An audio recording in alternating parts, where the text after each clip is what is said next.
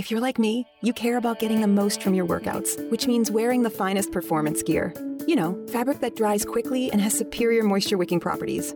Fabric so soft and comfortable you could, well, curl up and sleep in it. Introducing Sheex, spelled S H E E X, the world's first performance bedding line. Sheex began when two former elite athletes and coaches had an aha moment, combining everything we love about quality performance fabric with everything we love about comfortable, irresistible bedding. Unlike traditional sheets that trap heat, Sheex are breathable, so you aren't constantly waking up to throw off covers or add a blanket, so you sleep deeper, longer, and better. And Sheex bedding looks as good as it feels. Colors and styles that can match any decor at a price that will pleasantly surprise you. And right now, you can try Sheex for 30 nights risk-free. Just go to sleepcoolnow.com. Use promo code 1212 and get $40 off any sheet set. That's sleepcoolnow.com, promo code 1212. Sleepcoolnow.com, 1212.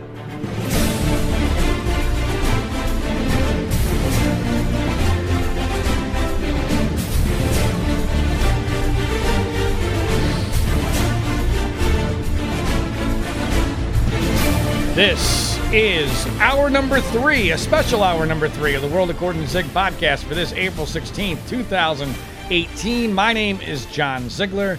This is the show where you can still get the truth about all sorts of news in this world turned upside down. And it's also the uh, podcast of record for sure on the uh, so called Penn State Joe Paterno Jerry Sandusky scandal. I hope you checked out hour number two this week, where we had a, a, a very extensive and exclusive interview with a guy who blows apart, a guy by the name of uh, Chad Buskirk, who uh, blows apart at least one, if not two, and maybe more.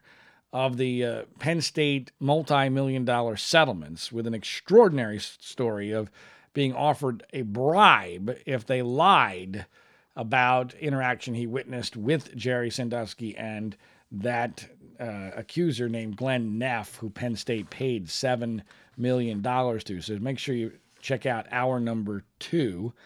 In this hour number three, I'm going to do a special Ask Me Anything about the uh, scheduled Newsweek cover story on the Penn State quote unquote scandal that was spiked at the last moment. You can check out what I posted of that story. I posted uh, the raw version, the last raw version that was vetted by multiple Newsweek editors, as well as I wrote a, a very long uh, intro to it with a couple of uh, documents that were important to verifying what we were writing about. Uh, you can find all of that at framingpaterno.com. That's framingpaterno.com. Obviously, it was personally devastating for this to happen.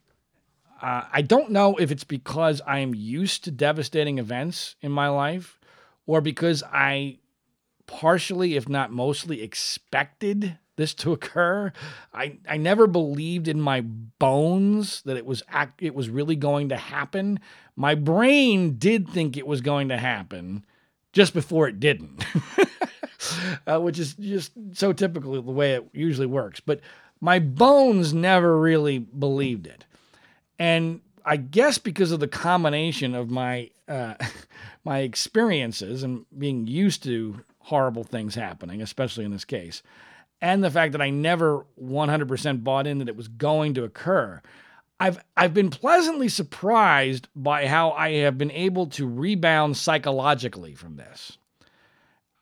I, thought this might have a greater negative impact on my psychology than it actually has. In fact, I, I, at one point I thought I may just forget about just quitting the case. I may just quit everything. I may quit the podcast. I may quit running for Mediaite. I may just go into hiding. Um, but I, I, I, have not done that, and I've actually been in, in pretty decent spirits considering the dire nature of all this. Uh, one thing that kind of helped was that um, Glenn Beck had me on to talk about it uh, which from a, just from a purely morale standpoint uh, was nice because Glenn uh, clearly voiced on his show and when interviewing me, and you can check out that interview at, at both framingpaterno.com and freespeechbroadcasting.com that he he understood my plight. You, you know, of course, I've been on with Glenn numerous times before. Uh, John Ziegler, I, I, think he's fantastic. What a, what a interesting mind he has. And to, to Glenn's credit, and, and he doesn't no one does, but you know, he, certainly he doesn't have the time to get into all the details. But I think he trusts me, and he he also senses from our numerous interviews about this that uh, that I'm right, that this whole thing is not as we were told. Uh, Glenn has has actually indicated that he is interested in the Blaze publishing the Newsweek piece, uh, and I don't know whether or not that's going to happen. Um, I know that a couple of the Blaze editors have looked into this very carefully and have asked me a lot of questions and I've responded and they've asked for documents and so they're taking it very seriously and spending a lot of time on it and I and I have no doubt that that they are um, you know being very upfront and truthful about their intent here. I just don't know if it's going to be a good fit or not. I just don't know. And I always presume something's going to go wrong in, in this case. Uh, I mention it really only just because, from the standpoint of it was a little bit of a morale boost, um, even though I'm I'm still pretty convinced that uh, something may end up going wrong with it. Uh, I'll keep you updated on that. But um, but as part of the the psychological need for at least a little bit of closure on what happened with Newsweek, I wanted to do a, a special hour of the podcast, uh, allowing people to ask any question they want about the story that I released myself uh, at framingpaterno.com. And, and obviously, within under that umbrella, anything that has to, has to do with the case itself. And I've never done this before, I don't think, certainly not to this extent. And I got a lot of good responses via Twitter and Facebook, and I even offered people the opportunity to ask me questions via email because I know in this case, especially, people don't always like to be public and uh, and have their name attached to it, uh, which is part of the problem. but um, so I got a lot of good good questions. Interestingly, almost no questions from anything close to a critic. Uh, which is is kind of interesting and I think also illustrative of of my plight. I mean, I get ripped to shreds all the time, but no one ever wants to take me on substantively, even people who pretend to know a lot about the case. And so I, I just put out 20,000 words about the case, and I can't get one of my many critics, some of whom are very vocal when they know that I'm not going to be able to respond. Uh, to even ask me a question. I mean, I, I gave them multiple opportunities over several days. Hey, I promise, you ask me a question, I'll answer it. And I think it's it's very, very interesting and quite uh, uh, significant that I didn't get one really negative question from a serious critic. Uh, and I was actually disappointed, but I, you know, but I, I, I do think that that's important because nobody else, nobody else who has discussed this case, nobody not the prosecutors, not the, the, the main reporter, Sarah Ganim, uh, not certainly not the accusers. Uh, nobody, nobody in the media uh, will ever answer any questions about this. Forget about any question at, at all. I'll give you a perfect example. I, I, I forgot to mention this in, in the hour number one of the podcast, but I was scheduled to interview Armen Keteyian of CBS because Armen Keteyian put out a book, co-written a book about Tiger Woods. And the Thursday of the Masters, I was scheduled to interview him. I have emails documenting this. Could not be more clear. I have Armen Keteyian scheduled to be interviewed by John Ziegler through the publicist about the Tiger Woods book. And by the way, I wanted to interview him about the Tiger Woods book because I thought there were some problems with his Tiger Woods book because I don't think he's a very good reporter. But it got canceled. Why did it get canceled? Because Armen Keteyian recognized my name as someone who's been critical of his work on the Penn State case, because he's completely blown the Penn State case. And I have an email from the publicist saying Armen has canceled because of your prior history with him which I thought was amazing that he admitted to it. But we, you know, because there was a time in the media not that long ago where that would have been something that would have been scandalous. What do you mean you canceled an interview because somebody disagreed with you about another story? But now no one gives a shit because you know there's there's eight million uh, media outlets and and you know bailing on an interview doesn't mean anything anymore. But he won't even let me ask him questions about Tiger Woods. That's how insecure everybody on the other side of this whole thing is. They won't answer questions and they won't even ask questions. So, with that, uh, here are the questions that I did get asked. And uh, these, these are all, every single one of them. I, I, don't think I left anyone out, at least not knowingly. Uh, so, we'll start with why don't, and this is a good one, why don't Penn State fans and Joe Paterno fans want you to be right? Or at least why don't more Penn State and Joe Paterno fans want me to be right that this whole thing did not happen, that Jerry Sandusky is innocent, and that the whole scandal was basically a perfect storm, not a conspiracy, uh, a perfect storm of messed up events that spiraled out of control. And this really is a key to understanding how this happened and why it can never be fixed. And that is because the Penn State community when this all went down and Joe Paterno got fired just days after Jerry Sandusky was arrested, after 61 years at the school, he almost built the school literally, built the library literally, built the stadium literally. I mean, he put Penn State on the map. He was their the community grandfather. This was an enormous trauma. And the community had only a couple of ways to deal with it.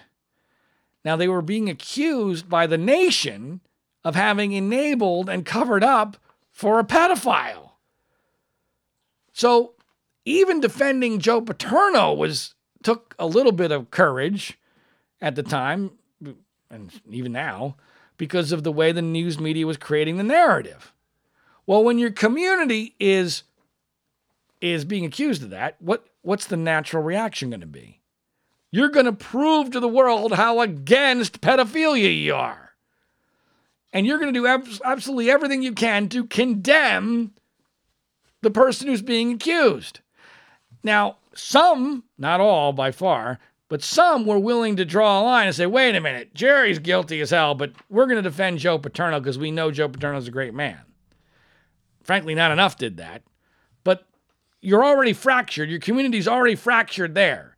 I don't know what the percentage is, but you know, it was nowhere near 90 or 100%. It was somewhere in the 50 or 60% of the Penn State community that was willing to say, wait a minute, let's give Joe the benefit of the doubt. But 100% in exchange for that immediately condemned Jerry Sandusky. And as part of this ordeal, the community went through enormous trauma. It was literally like multiple deaths in the family. And so, when you have dealt with that kind of grief over multiple years, you've been criticized for years and years as an institution in a community which allowed a pedophile to at least be enabled, if not covered up.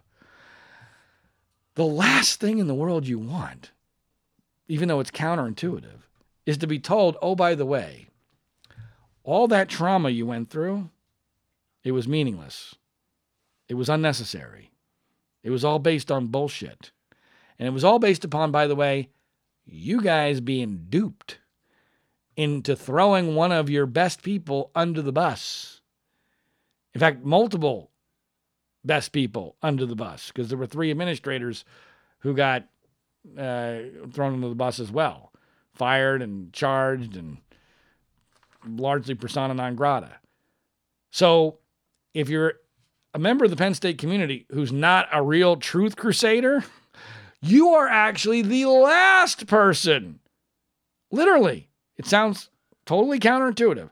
You're the last person who is going to want to believe that Jerry Sandusky was innocent because you've already gone through all the trauma, you've already endured all the damage. There's really very little chance of fixing it at this point. And all that's really going to happen is you're going to get accused, accused of being a pedophile protector again. You already went through that once. Why would you do it again? The truth just isn't that important to most people. Plus, this case is icky in times and complicated, so no one wants to delve into it. So this this is frankly within the Penn State community, this is one of, as they said in Spinal Tap with the the, the drummer who died uh, suddenly. This is one of those crimes the authorities decided was better left unsolved, really. I mean, that's really what this is. You know what? If this was an injustice, uh, so be it, but it's just not worth getting into at this point. We're exhausted. So that's a very long answer to an important question, uh, and one that uh, has been incredibly frustrating to me uh, because it really does uh, seal the casket on this thing. And a large part of it is because of the Paterno family themselves, and specifically Scott Paterno, who I'll get into later on, who I blame for most, if not all, of this either directly or indirectly. He was Joe Paterno's son and lawyer and PR person during all this, and a guy who hates me with a great passion, but probably not as much passion as I hate him. Well, I'm not sure. It's close. We we despise each other, um, uh, and he he does not have reason to despise me, but I have very good reason to despise him. Next question: uh, Clarify is Sandusky a pedophile or not? Now, I'm not sure why someone would ask me this because I've been pretty much on record at this point. Uh, but I guess the reason why this question uh, is relevant is that I at first presumed that he was. See, that's one of the major things people need to understand about me in this case. I went in presuming he was almost totally guilty, although there were, there were things about the original case I thought, Really? That doesn't make a lot of sense. Is it possible it's that exaggerated? Yeah. I mean, I was open to that. But the idea of whether or not he's a pedophile, I was 100% he has to be. Then after I interviewed him in prison and learned a lot more about the case, I thought, oh, is it possible that he's like a chaste pedophile?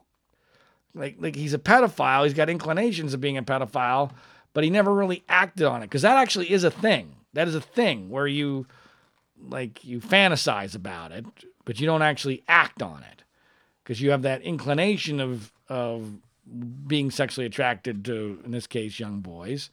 But there was no evidence of any actual sex act. There was no pornography. There was there was none of, none of the stuff that should have been there. And so I thought, okay, maybe that's a scenario that makes some sense. And then finally, after my second interview and further investigating the accusers and specifically the number one accuser, Aaron Fisher, and realizing, wait a minute, this whole thing is a fraud. And um, I mean, there were so many moments that made it just impossible for me to believe that uh, any of this is true. Because again, there should be O.J. Simpson evidence at this point. O.J. Simpson, and the pornography is a is a huge deal, huge deal. Because if you're First of all, every one of these guys has pornography. That's how most of them get caught. They also all confess, especially after they're convicted. All of them. Well, if if you have this inclination, especially in this day and age with the internet, then why would there not be any pornography? And I'm talking zero. Even though the prosecution lied and still is to this day trying to lie that there was pornography, there was no pornography. That's a flat out lie. And so, why would there be no pornography? And trust me, I know way more than enough to know that Jerry Sandusky was not capable of scrubbing his computer or his house or whatever from any form of pornography with no one knowing it, because that would have it's just it's just not possible. It's just an it's an it's an absurdity on its face. Not to mention, I've been in the trenches with his wife, literally and figuratively, on the Today Show with Matt Lauer and numerous other situations, and I know there's no possible way that she has any doubt. So, you know, unlike most, you know, Larry Nassar's wife divorced him immediately. Weinstein's wife divorced him immediately. Dottie Sandusky, for some reason, stuck with him 100% against way, way worse circumstances. Way worse because she got blamed not just for her husband being a horrible pedophile, but for bringing down Penn State football, killing Joe Paterno, putting administrators in prison, costing the university of hundreds of millions of dollars, and she's still living right there. That you wouldn't, there's no chance Zero. That Dottie Sandusky could possibly do that if she even had the slightest inclination to believe that Jerry was guilty. So he's he's not a pedophile, and it's not it's not close. Someone asked a, good question though related to that. Isn't he then a moron? why would he shower with kids after, for instance, the 1998 episode, which was investigated by the DA and found to be unfounded? Uh, and no charges were brought. Did he believe he was above the law? Uh, I have said numerous times, yes, he's a moron. He's adult. But it was actually a, a, a horrible combination of a guy who was very well known and respected in the community, effectively a celebrity. And let's face it, celebrities get treated differently, right? So no one wants to tell Jerry Sandusky, hey, Jerry, stop being a moron. Why are you showering with kids? And by the way, he wasn't doing this nearly as much as the public perception. That's the other thing that's important. There's to my to my knowledge, gun to my head, there's only two, maybe three situations that are known for sure that Jerry Sandusky ever showered with a boy. Uh, and this, these were all in semi public situations, never happened at his house. In his mind, anybody could see him at any time. He grew up in a rec home where this was normal behavior. And this was also, I think, a different era. I think, you know, 2000, late 2000, which is when the Mike McQueary episode occurred, in my opinion.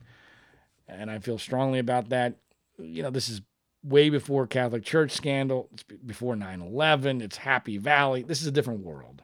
And so, yes, he's a moron. And yes, he was treated differently because he's Jerry Sandusky. I don't think he believed he was above the law, but it also didn't happen nearly as much as public perception. What's the future of Sandusky's appeal? Uh, it's going nowhere in Pennsylvania because the entire state is literally and figuratively invested in his guilt. He will never get a new trial in Pennsylvania. He'll never even get a fair hearing. I mean, the state Supreme Court of Pennsylvania is pretty liberal and a little quirky, and so it's possible maybe if it went if and when it gets to the state Supreme Court, someone might go, wait a minute, this is this doesn't make a lot of sense. But I doubt very seriously that uh, that they would ever order a new trial um, because the entire political and media industrial complex of Pennsylvania would freak out. Oh my gosh, you're going to put these poor victims through all this trauma all over again. Well, they did get paid a lot of money for it. I think they could probably show up for another half hour in a courtroom and answer a few questions, but that's not the way the media. See, the media has their narrative. They don't want anything to jeopardize it because they put all their chips onto it. Um, so I've always believed that the only hope here is a federal court. I think that a federal court, if Jerry Sandusky lives long enough, and I doubt that's going to happen because this will take years, a federal judge purely on the constitutional grounds, forget about the evidence.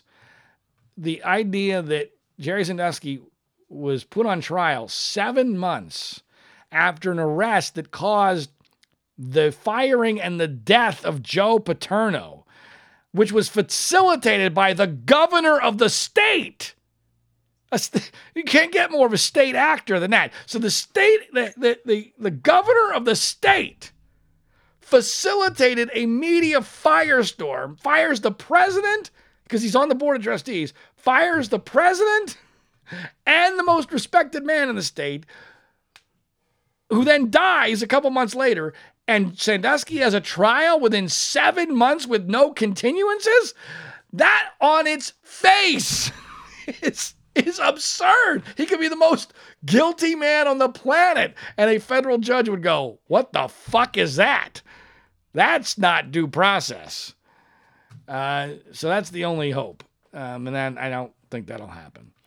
Um, someone asks, I've spoken to the exes of um, Aaron Fisher, ex girlfriends of Aaron Fisher, victim number one. But I've, I tried the same with Mike McQueary and Brett Swisher Houtz. And that's interesting to me. I, I don't know how much this person knows, whether this is a, a random question or maybe they know a lot. Um, the uh, the reality is Brett Swisher Houtz, by the way, is victim number four, who, as it turned out, because the prosecution soured on Aaron Fisher because he kept changing his story and he couldn't testify, and he was a terrible witness. Uh, they decided he was the star at trial, and so those who know the case realize that he was a very very key accuser. And of course, Mike McQueary is the person who was the only direct witness in the case, the former graduate assistant coach who allegedly saw Jerry Sandusky uh, in some sort of a sexual act with a boy in a shower, though he's never actually said what that sexual act was, and he only saw it for two or three seconds, and the boy said nothing ever happened. Uh, here's the answer to the question. Um, I have never spoken to any exes of Mike McQueary, except, unless you count the woman who sent me his penis picture, because Mike still sends penis pictures, uh, which I think was a key part of this whole deal, because I think he thought that's what investigators were coming to talk to him about in late 2010. So I, I on my phone, I have Mike McQueary's penis picture, and, and frankly, if I had his penis, I'd be sending it to everybody too. I, would be sending it to everybody. I'd, I'd make it public. Uh, but that's neither here nor there. Uh, but the reality is that Mike McQueary is divorced now. Now, think about this, folks. I realize this doesn't prove anything in and of itself, but it's an interesting piece of the puzzle. Mike McQueary, if his story is true, right? In the last uh, seven years, is now a massive celebrity and a hero who is now worth millions and millions of dollars because he won a judgment against Penn State. How many men do you know go from being married before that happens to divorced after it happens? Now, I realize your life can change, and when circumstances change, weird things can happen. But that to me is odd. that you get that your wife divorces you after all this happens. Even more interesting, while I've never spoken to his wife, his ex-wife, I have reached out to her. She is part of one of the more bizarre episodes that no one has ever talked publicly about in this case. And I'll talk about it now because I don't know when else I'll have a chance to do so. But this is how bizarre this case is. So they get divorced, and in the course of the divorce, they sell their house. Now, the person who bought the house was a Penn State person. I don't know enough to know whether or not she knew he was a Penn State person. It, there seems to be some inclination that she knew this. When the person goes into the house after purchasing it, there's a letter on the kitchen table. I believe it was the kitchen table, whatever it was. It was somewhere prominent enough to where the person found it. It was a handwritten letter from Mike McQueary's wife. I have a copy of a copy of it, and it's very difficult to read, and it's almost buzz. It, no, it's not almost bizarre. It's bizarre. The letter is bizarre, but there's one overriding message of the letter. In fact, it's in big letters at one point. Mike is a very good liar. That's the message of the letter. Now, best I can tell, it doesn't directly relate to the case itself. Remember, she was not with Mike when this actually happened back in 2000, 2001. But it's exceedingly odd, and we almost put it in the Newsweek piece, but unfortunately, the chain of evidence of the letter is crappy. I'm I'm sure that the letter is real. I, I have heard about this from multiple sources, and again, I have a copy of the copy of the letter, but it's very obvious from the divorce and the letter that Mike McQueary's wife would not be a good character witness for Mike McQueary.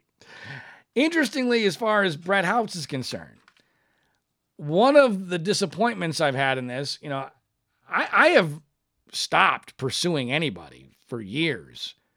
I'm, I've made a rule that if someone comes to me, I'll talk to them. Like the guy we spoke to in hour number two, he came to me. All right, I'll talk to you. But I'm no, I'm I've done chasing white trash. I'm done. And um, I had someone pretty close to Brett Houtz who had pledged to me that they were going to try to help because they knew the girlfriend of Brett's dad. Well, again, this is third hand or at least second hand, but I feel confident enough to, to relay this on a podcast. I was told by this person who I consider to be very credible that Brett tried to rape his the girlfriend of his dad. That's the that's the level of and this is after his dad is dead. Okay. I this is the level of scum we're talking about here. And unfortunately, the person that I was in contact with was never able to get the dad's girlfriend to talk. But that that's what that's the kind of person we're dealing with here, folks. And again, that's not proof, but I believe that to be true. Next question uh, Will you release Sandusky's medical records?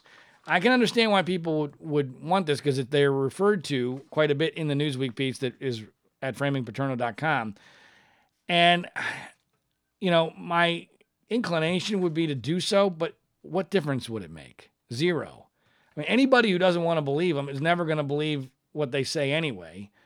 And, uh, and, and to me, putting them at framingpaterno.com, all it does is it diminishes. See, here's what I, I'm, I'm not always right in my strategy, but there's always a strategy. Okay.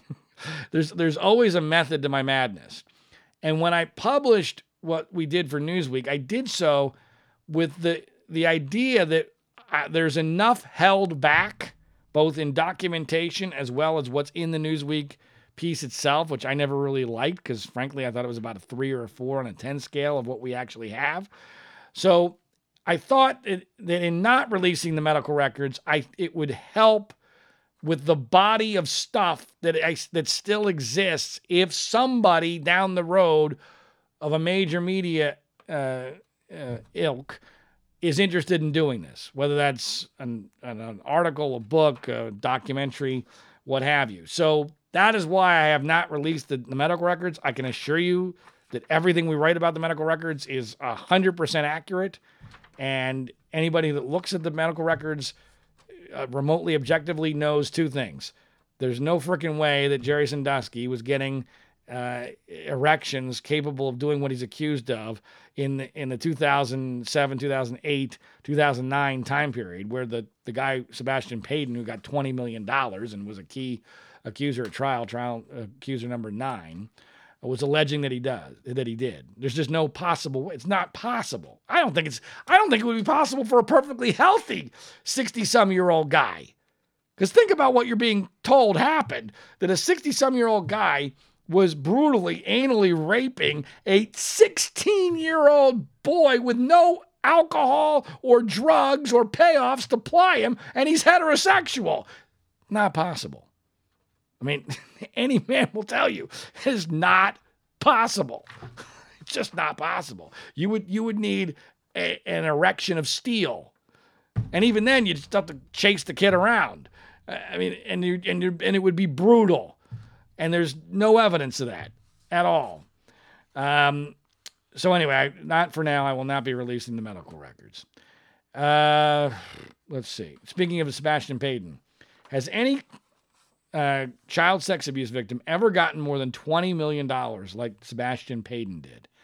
I do not know. I presume it's probably not close. I'm presuming the answer is clearly no. Uh, I know enough about this to know that wrongful death. If you go to court and get a wrongful death judgment, in most cases, you're probably only going to get a few million dollars. A lot of it depends on pain and suffering and the age and how much money they were making. But getting, even in a wrongful death case, I'm sure there have been wrongful death cases for more than 20 million. But for child sex abuse, to get $20 million. And I'm not obviously diminishing child sex abuse, but that's just not the way the court system was intended to be set up. And this was uh, not a judgment, this was a settlement. I am sure is unprecedented. And the reason why it happened, and it's you know the media, if they ever were interested in getting off their asses and telling the real story here, having nothing to do with Jerry Sandusky's uh, guilt or innocence, what really happened here is his lawyers got access to the Freeh documents. And Penn State cried uncle immediately. Well, why would they do that? Because they don't want the Freeh documents out, although we've got most of them. And the reason why they don't want the Freeh documents out is because it's clear Freeh was a fraud. The Freeh report saying that Penn State covered this up is a fraud, and they knew it was a fraud. Louis Freeh got paid for a conclusion, and he gave them to him. And the media got out the pom poms and cheered like their boyfriend had just scored the winning touchdown in the homecoming game because that's how much they were invested in this narrative. Why uh, won't the Paterno family fight back? Uh, wow, boy, oh boy, um, this is this is a big one.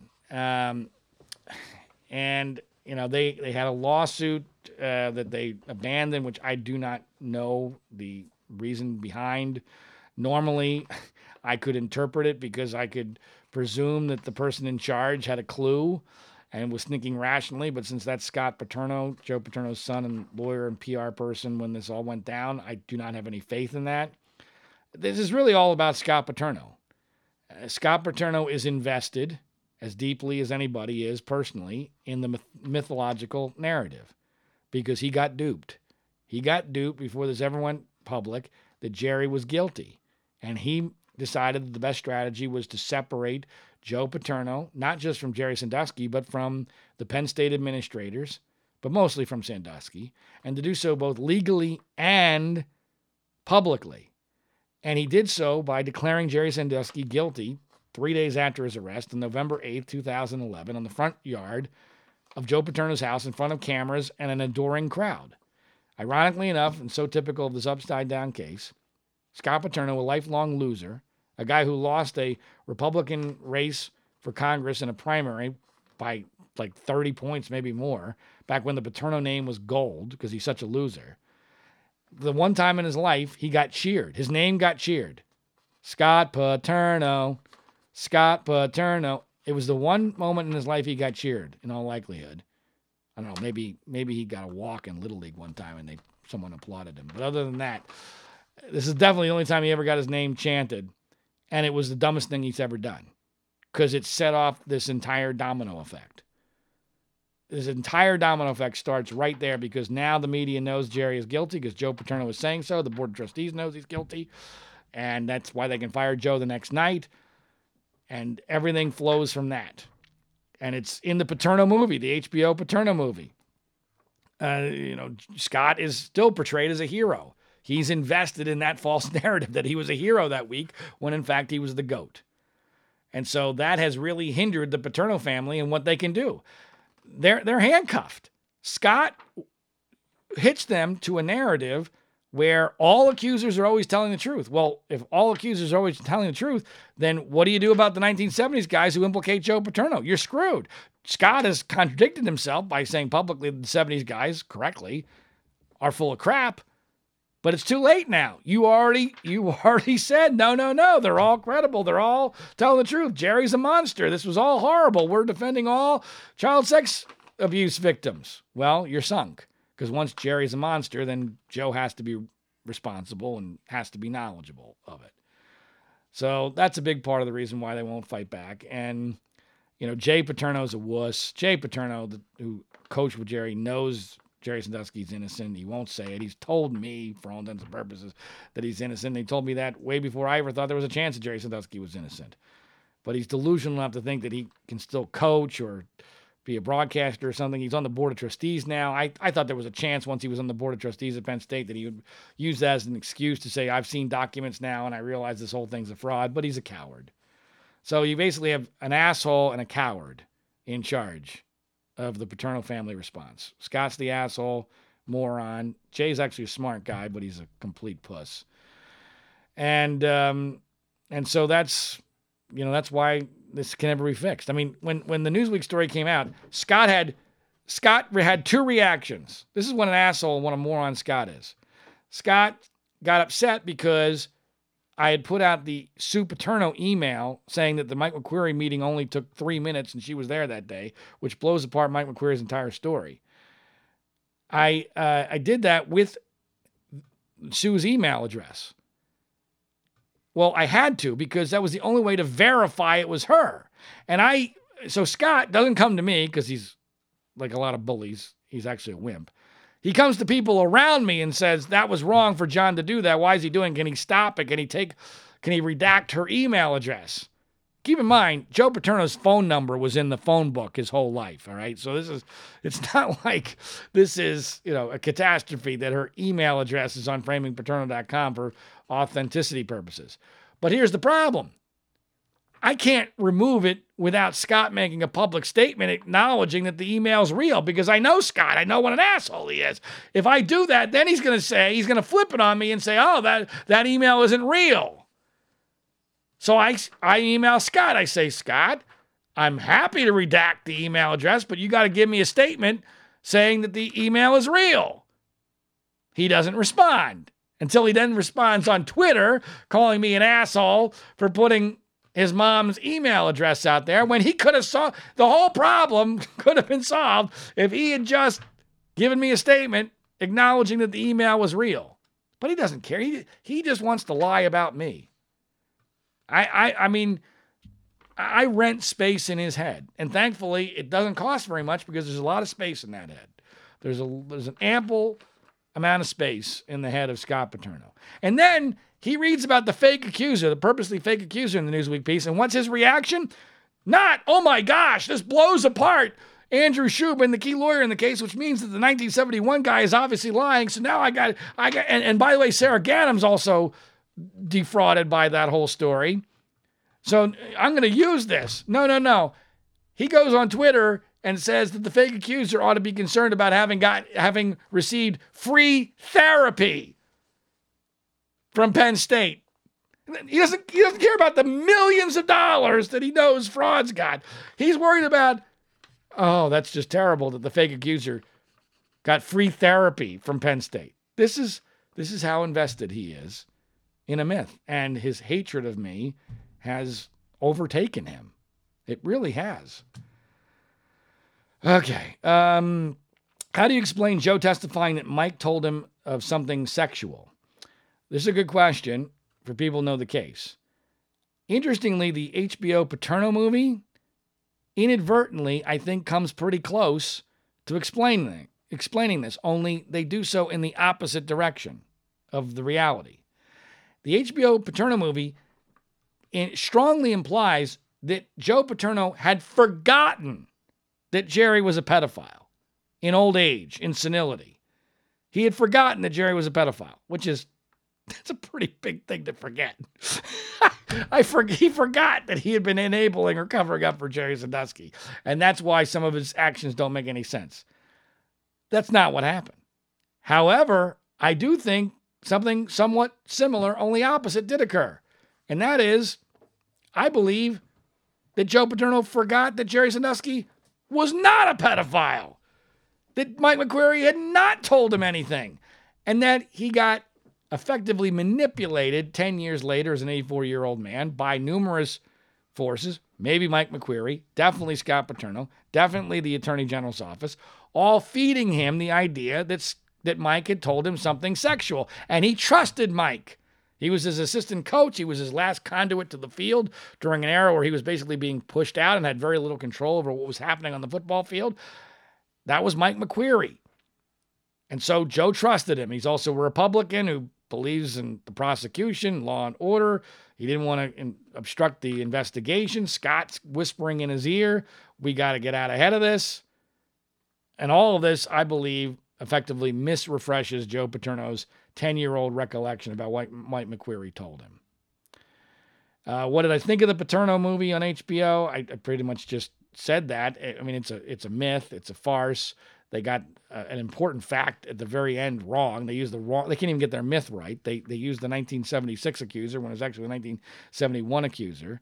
Their heroine is actually one, one of the worst people in the case, Sara Ganim, now at CNN. She's responsible for most of this. They they they portray Scott Paterno as a hero. They get that wrong. So so basically, if you just turn everything upside down, you just turn it all upside down. It's a pretty good movie. because because if if you realize that that the people wearing the white hats should actually be wearing the black hats and vice versa, it all makes sense, which is what you can do with almost every uh, major media uh, depiction of this case. The Happy Valley documentary, uh, Aaron Fisher's book, uh, all, all, of that. Just flip it upside down and you have the truth. Was there a conspiracy here by former Governor Tom Corbett? No, I don't believe in conspiracies, but I know that Graham Spanier, former president of Penn State, is on record and is on record in the Newsweek piece, uh, having said that he believes that part of this was a political vendetta against him.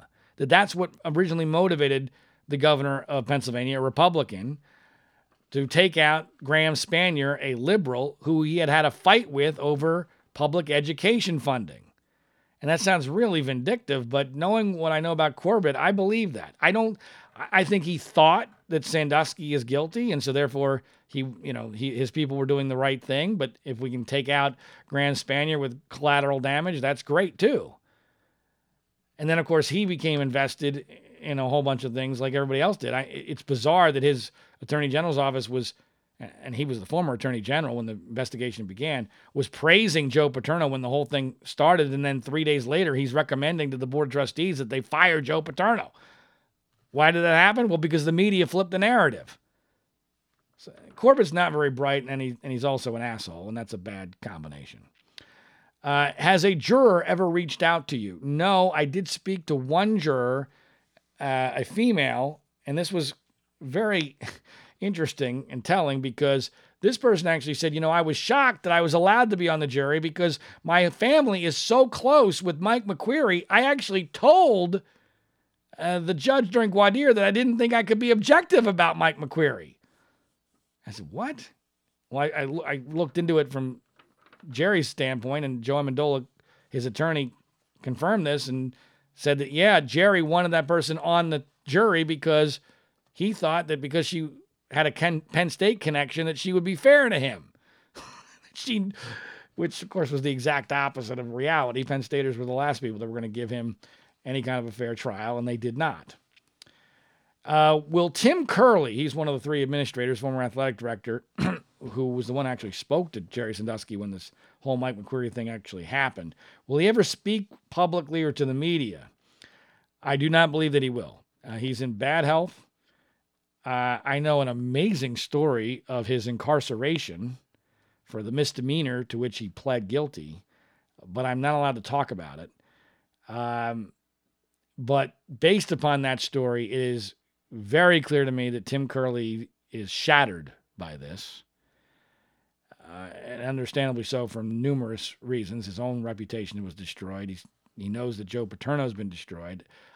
I do not believe, and he has indicated to people around him who have spoken to me, that Tim Curley believes that Jerry Sandusky is guilty. In fact, I don't think any of the administrators believe that Jerry Sandusky is guilty. And I have very good reason uh, to believe that. Um, but I do not believe he'll ever speak about this. It's I think it's one of the many tragedies in this whole case that I think Tim Curley is a shattered person, from what I can tell. I've never spoken to Tim, uh, but I have spoken to people close to him. Uh, why did Penn State protect the second mile charity? I hate this whole line of questioning because it presumes one things that are not true. There's a whole group of nut jobs who follow this case who think somehow the second mile charity was really to blame here. And, in reality, they were no more to blame than Penn State. It's just that Penn State was where the media coverage was and where the media and where the money was. That's the media. The media doesn't give a shit about second mile charity now, especially that doesn't even exist. There's no real money there. And, and were there weird weird things that happened that could be construed into some sort of bizarre conspiracy? Yeah, I guess if you got a weird imagination and a lot of time on your hands. But the most obvious and simplest explanation is the reason why no one's ever gone after the second, char- second mile charity is the second mile charity did nothing wrong because they knew nothing, and they knew nothing because there was nothing to know. And by the way, they would have known a hell of a lot more than Penn State would have. And that's one of the most imbecilic elements of how the Penn State community has reacted to this. Somehow they think that these people think that it helps Joe Paterno or Penn State if the second mile charity gets the same treatment Penn State does. That what? That's like like first grade logic. No, doesn't help at all. Even if it was true, it doesn't help. And the reality is, everyone's innocent because nothing happened. Uh, why haven't more former players defended Jerry Sandusky? Well, because no one has an incentive to. Uh, I've had numerous players defend him to me privately, but they'll never do it publicly because it's toxic. You get attacked. No one wants to be John Ziegler. Let's be let's face it. No one wants to be roasted like John Ziegler. This case is as toxic as it gets. And uh, I've spoken to numerous, some fairly prominent, uh, former players of Jerry Sandusky who are, you know, they don't know all the case, they don't know the, all the details, but they're confident Jerry's innocent. And it's all a crock. But they'll never say it publicly, ever, because people are cowards, people are selfish. The truth just doesn't matter to most people, not enough to take this kind of a risk, which is why this case is doomed to never be uh, fixed. It'll never be fixed. Uh, have you ever thought about doing a documentary on this? Well, I did do a documentary called The Framing of Joe Paterno. It's on YouTube. Back when I knew basically nothing about this case in 2012. And it deals mostly with just the Joe Paterno aspect of this. Interestingly, I had a conversation last night with another documentary filmmaker who contacted me wanting to do a documentary about this. A guy who seemed legitimate and was very knowledgeable and seemed to get it and seemed like a nice guy, good guy. I don't know, you know, how well connected he is to get something like this done, but I was very conflicted because, and I said to him, look, I'll tell you, this is the greatest story that's never been told. And it's not close, and we have it 95% nailed.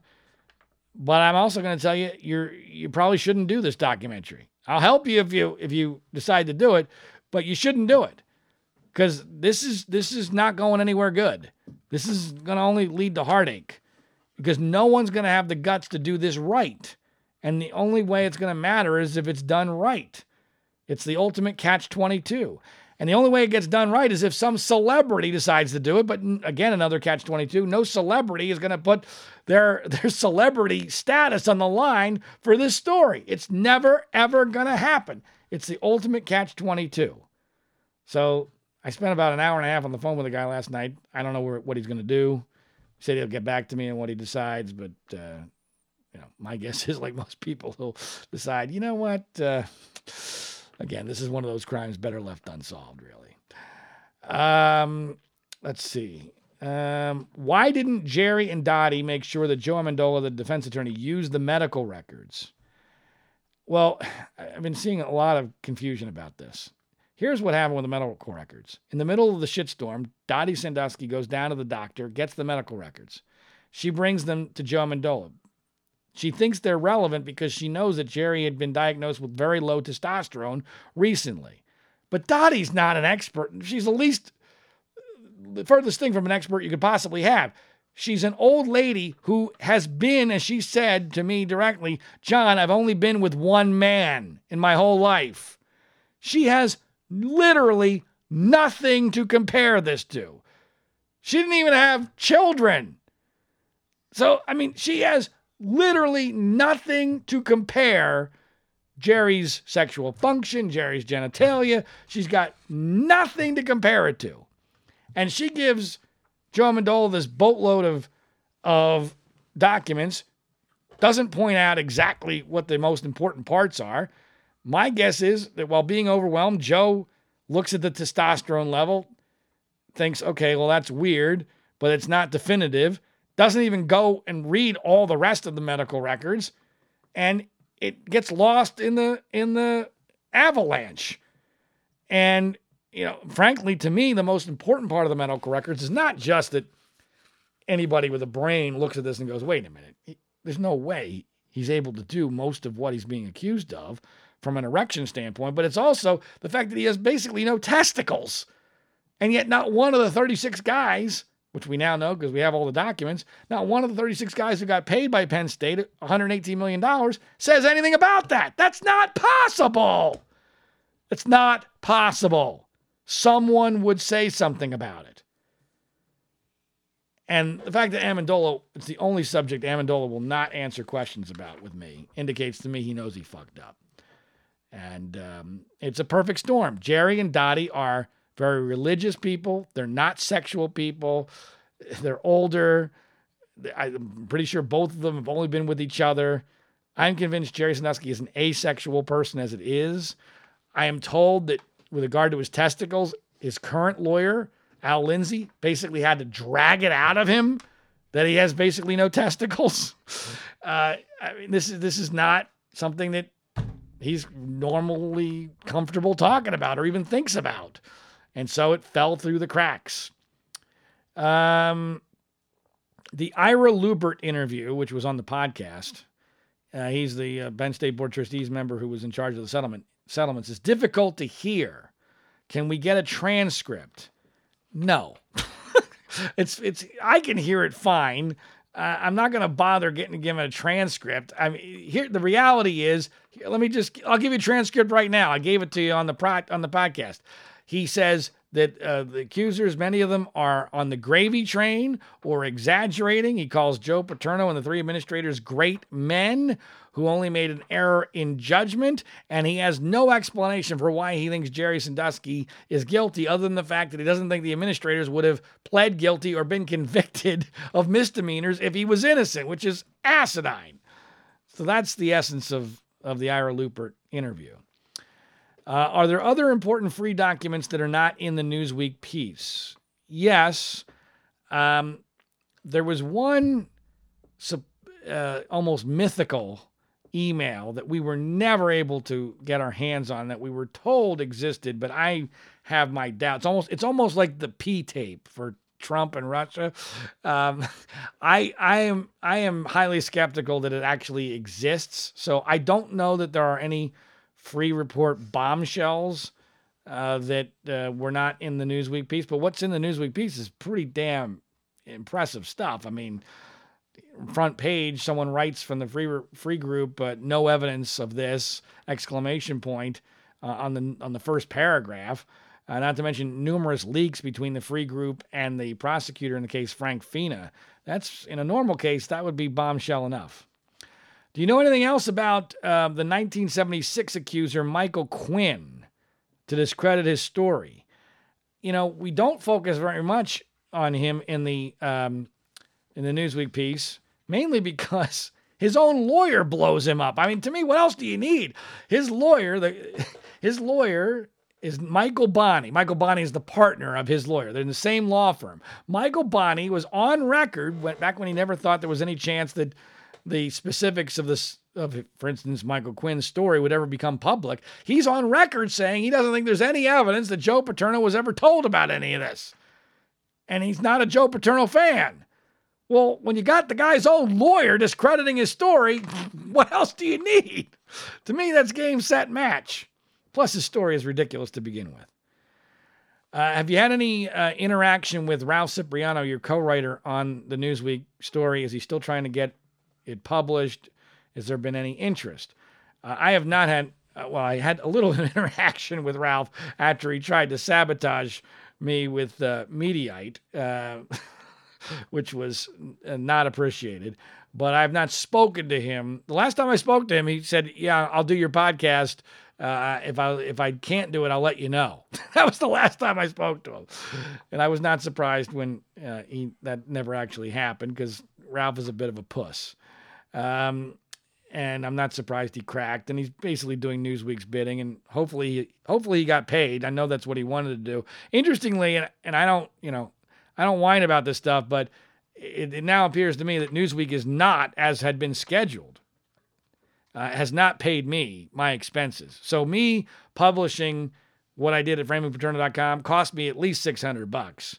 It was in the computer system uh, for me to be paid this week and there's no evidence I got paid my expenses. So I hope you enjoy the framing Paterno piece because it cost me 600 bucks. Um, but as I've already mentioned, there is only interest from the one outlet, and I don't know whether or not that's actually going to happen. Uh, I hope it does, but I'm prepared for it not to because the mainstream media just does not want this. They're just this is they already think they know the answer to the end of the mathematical equation. So why force them to do math? That's really the best way I can describe this. I'm asking them to do a very complicated mathematical equation for a series of numbers that they think they already know the answer to. So why bother? They're busy. This is not a subject that interests them anymore. It's not important. It's too risky. It's too heavy a lift.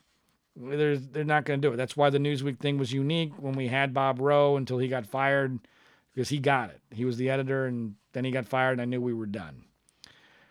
Uh, is the Pennsylvania local media more open to this story than the national media? No.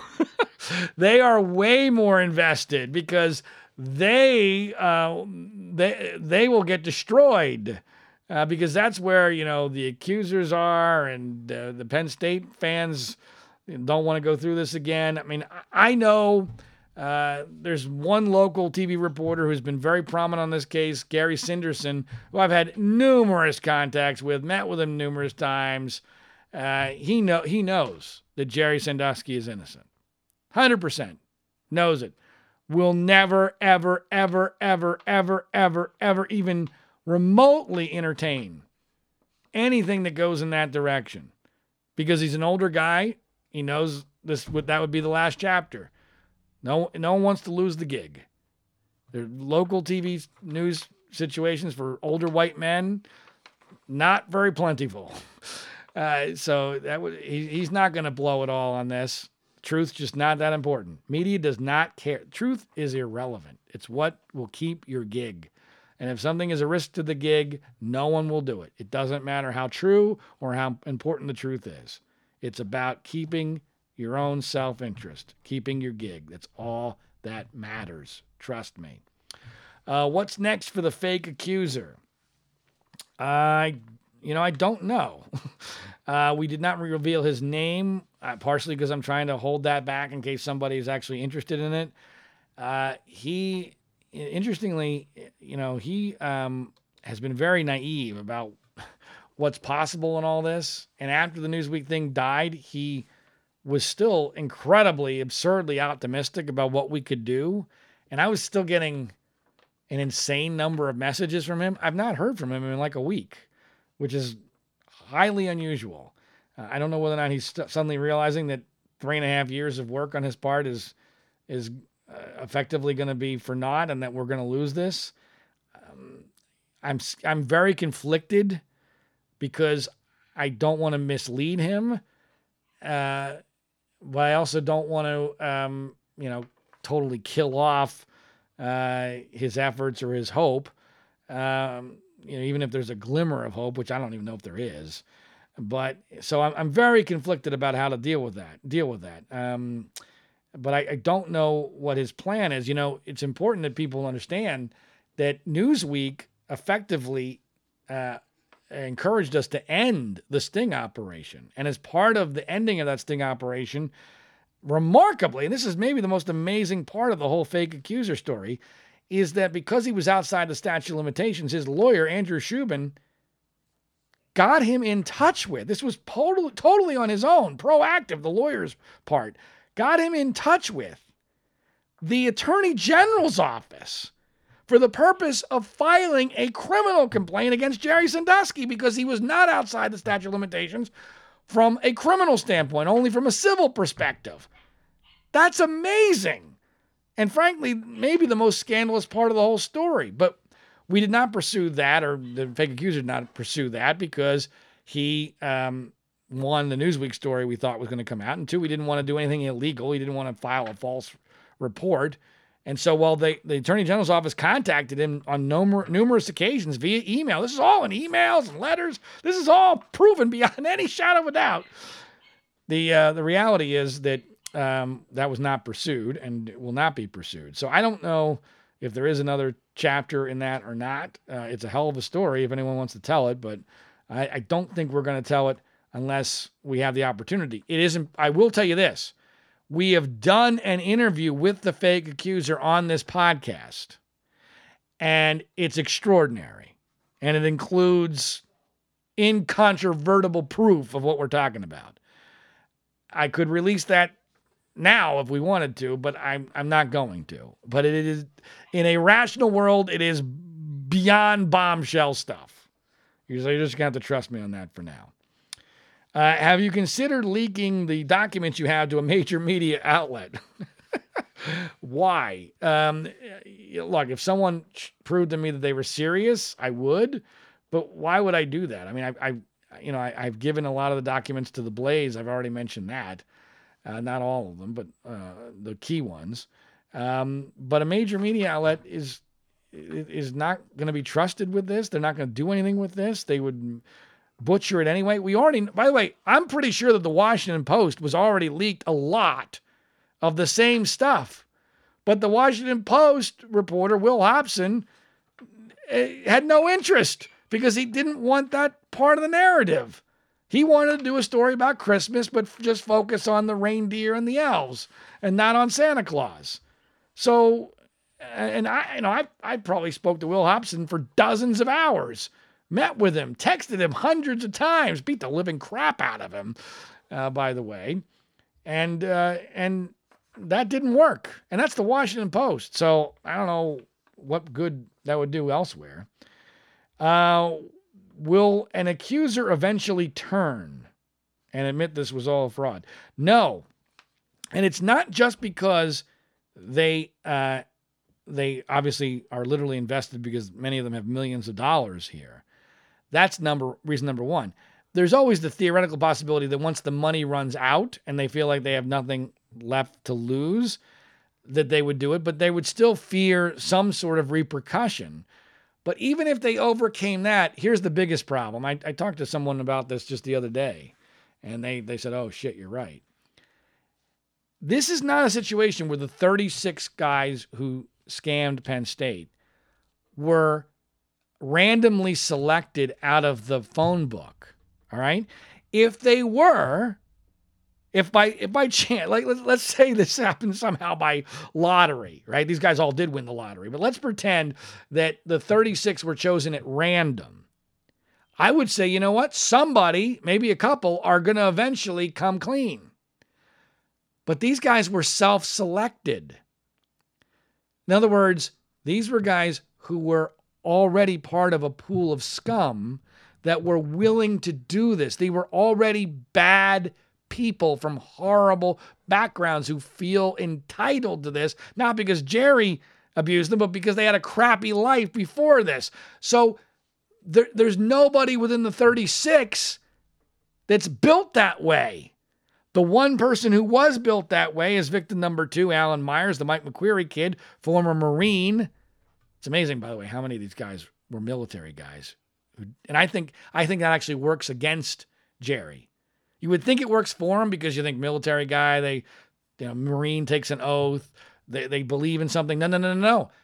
They feel like they're owed. This is all part of, I served my country, I'm a good guy, uh, I, I'm owed this. I'm owed something for all of this.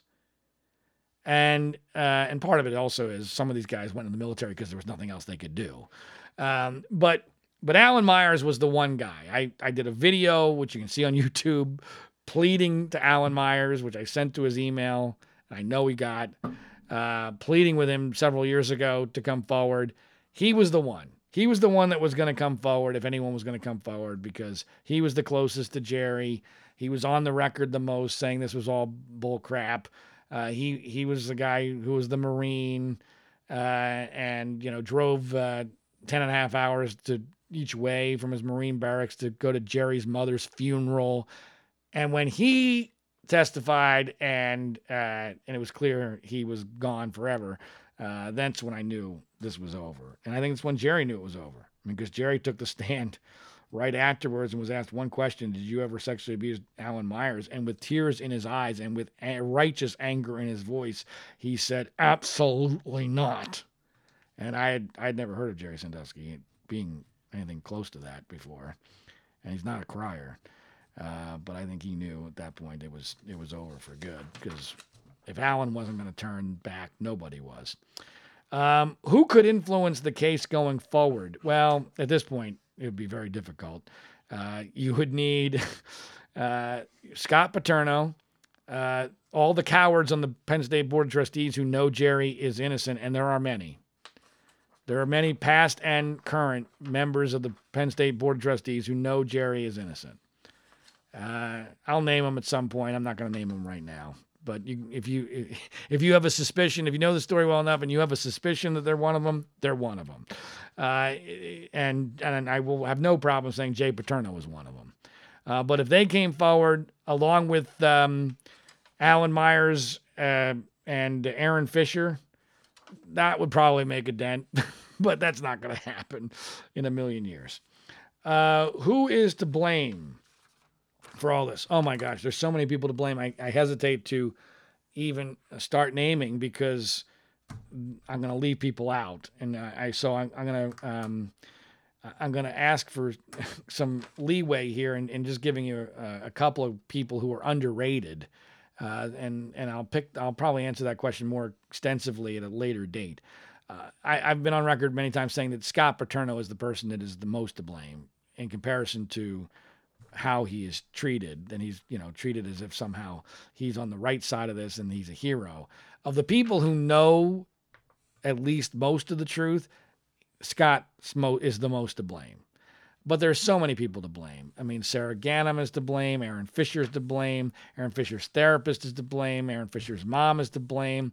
Jerry is to blame for being a moron. Dottie Sandusky is to blame for not realizing where this was going. She should have realized it much sooner, and she's made a ton of mistakes since then, not listening to me at key junctures when there was still an opportunity to save this. Um, I've made many mistakes too. I, am partially to blame, uh, but not nearly as much as these other people.